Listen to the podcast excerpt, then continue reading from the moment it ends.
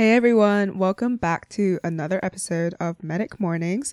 I'm your host Fiona, and today I'm going to be talking about a topic that I recently fell into while scrolling on Instagram. There's a lot of mixed reviews, and if you follow me on Instagram on the Mediocre Doctor, you know that I've posted about it on stories and asked for your opinions. But a little bit more of that today since we're going to have a lengthier and more informal discussion into really the pros and cons of whether brain dead patients should be used as surrogates. It's definitely very controversial and I was just so interested in it because it seems so dystopian, but also at the same time, this is an innovation and a discovery that have affected loads of people's opinions and I'm just really interested to see how this is going to come out. So, haven't done a solo episode in so long.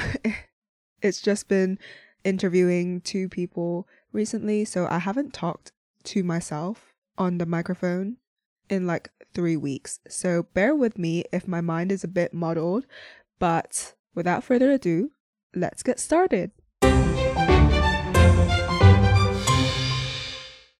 Okay, so this was an article which was written by a doctor, I think, and this has been publicized on Daily Mail, you know, Cosmopolitan, um, the Woman's Health magazine, and there are so many opinions on it. And I'm just going to read a little excerpt from the Daily Mail. So, essentially, what this article is about is that brain dead women should be kept alive. It essentially just means how brain dead women should be kept alive, you know, on a ventilator or on other means, and that will force their bodies to be able to be used for pregnancy. It's kind of like organ donation. Initially, I thought it was a bit like organ donation, but I've spoke to a few medical students about this and essentially it's a whole gestational period. So there's going to be 9 months of a fetus just growing in the pregnant woman's belly and there's a whole debate on whether it should be a thing or shouldn't be a thing. So let's just jump right into the reasonings. This is by no means like an exhaustive list. I just wrote this up and let's discuss it. I just want to clarify the difference between brain death and vegetative state. So, vegetative state is when the brainstem still functions. You know, there's possibly basic reflexes like opening your eyes or something. Um, there's possible chances of recovery. Oftentimes, it leads to like very permanent damages, but there is still a chance of recovery. And they have their own signs of consciousness. So maybe um, through reading brain scans or EEGs, it's definitely possible in vegetative state patients. For brain death, it's actually permanent. So patients will never never regain consciousness or breathe on their own without a ventilator. And that's just the difference the first reason why I was kind of for the idea was that it was theoretically a very viable procedure. Um, if you look from a very close minded level, like from a very surface level, ignoring all the ethical and political and philosophical, uh, philosophical issues, there's definitely a science and evidence based backup to show that this is possible, you know, like scientific innovation right now is so high and it's definitely able to keep a person on a ventilator for you know long periods of time. Um, if you manage them closely there's going to be less risks of infection or other things that could potentially harm the patient even more because you know since they're brain dead they won't be able to feel pain they won't be able to feel those kinds of emotions and relationships with the fetus growing in their belly. So it theoretically is a viable idea. You know, there's science to back it up. And yeah. The second point is that it's quite difficult to fault these consensual issues.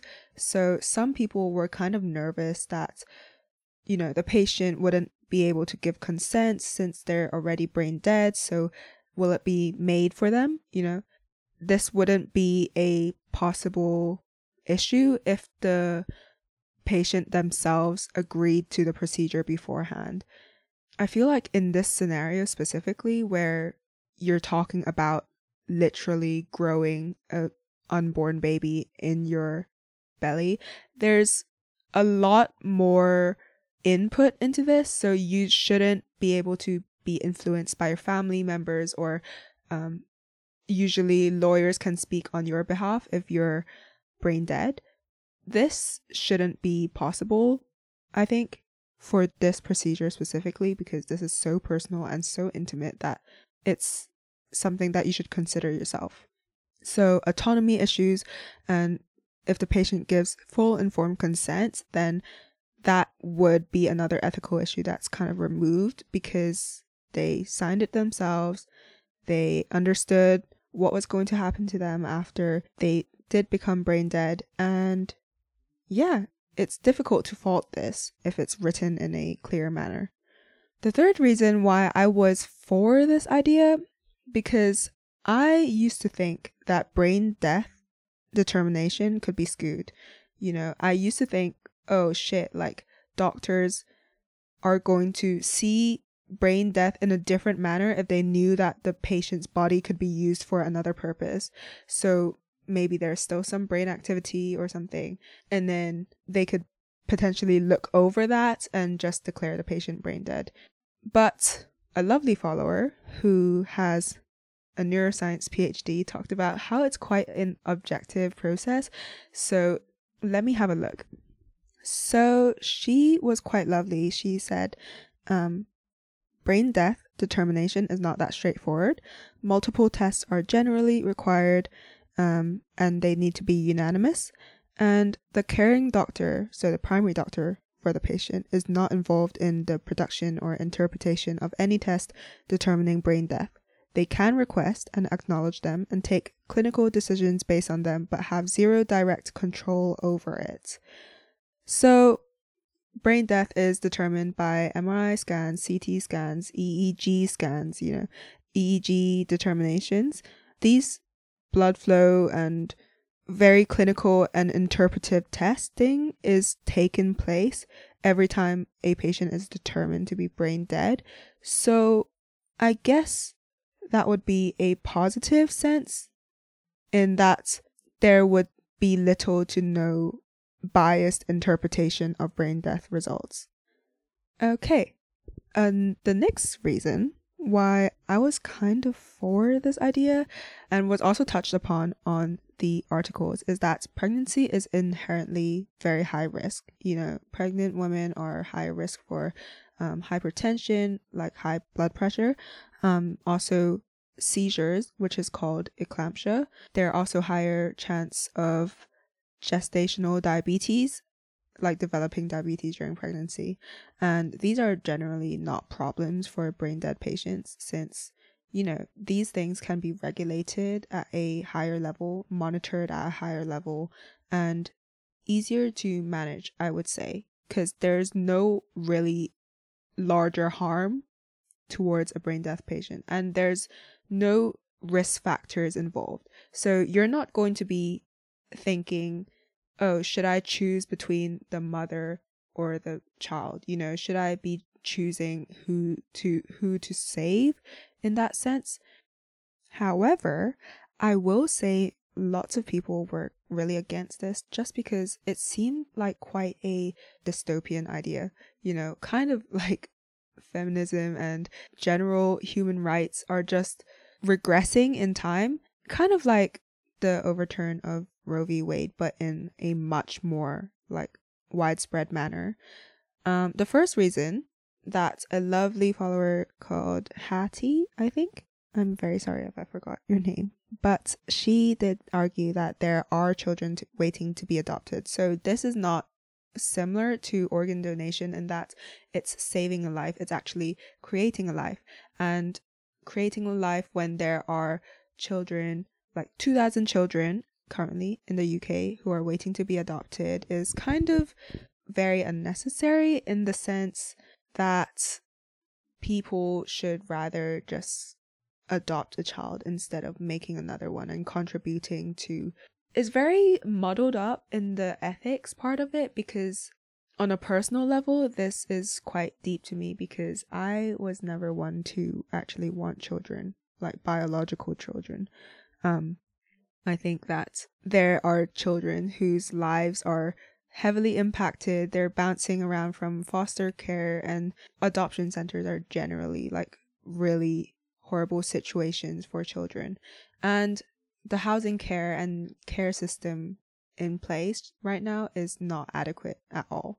You know, it's it's an emotional burden on these children who are waiting for a home and a family and people who genuinely love them and care for them.